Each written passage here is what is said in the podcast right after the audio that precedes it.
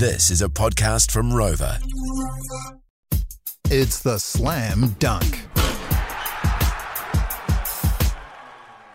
So it's been a few days since we got the disastrous news that Discovery is shutting down an entire news service, the newsroom, Newshub, the website, the 6 p.m. news, the late news, and, and all the news programs. AM show gone, 7 p.m. Ryan gone, Paddy G. And it's no longer just Paddy that's got issues, it's the entire media industry in this country. Big issues, really serious problems. Now, really serious when I say this, that this announcement should be the catalyst for a seismic shift in the conversation on how we fund and deliver news in New Zealand. Because of our size, and the government has to be at the table. Simple as that. They've got to be part of this conversation. Without them, it doesn't exist. Sadly, the PM and his broadcasting minister, Melissa Lee, have shown us that they don't get it. The PM is seemingly unconcerned, like it's just another day at the office and another business goes under, so this doesn't matter. There's no big thing here. There's always tomorrow. Have a listen to them. Well, look, I mean, the reality is that consumers are complete, you know, are choosing their news and their media in lots of different channels and through lots of different multimedia outlets.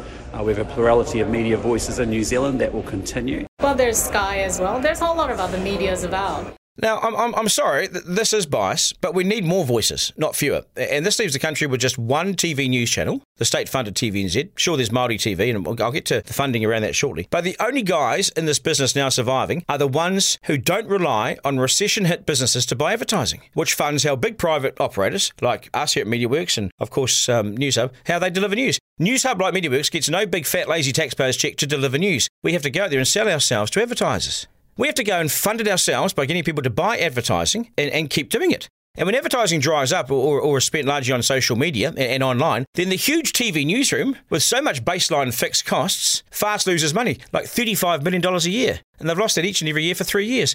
Discovery has simply not been able to make Newshub work, and, and, frankly, it was like that when they bought it. And put simply, Discovery bought TV3 so it could have a place to put its unique content, a channel. It did not buy TV3 with a long term commitment or view to keep news and to keep it going. They've done three years, they're out.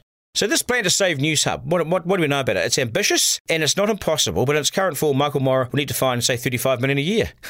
Good luck, Michael. Even half that gives half the service, you see. And who's lining up with the checks? Uh, did you see people lining up outside to save journalism? Who is saving journalism? Three days and not really a peep of public support, tooting in the streets, crowds outside TV3 yelling out, We'll save you, we'll save you. I wish Michael well and hope he presents a, a, prop that is successful, but Discovery has no plan B. It's, it's been really serious about this. It's over. Millions goes to New Zealand media. Millions goes to um, Radio New Zealand, Māori TV. And when I say millions, that's tens of millions. The government was going to give TVNZ and RNZ 327 million to run that joint agency. Journalism is expensive, and despite the millions thrown at it in New Zealand, it doesn't go into the pockets of the private media. We must stand on our own two feet, and it's really, really difficult. And now the game's changed, and we no longer can.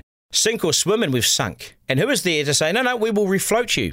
Well, I think we need a huge national roundtable conversation on this, like some decision makers in the room. But who wants it? Probably just us. The funders and the broadcasters, they're missing in action. They're simply not there, and we look like we're toast.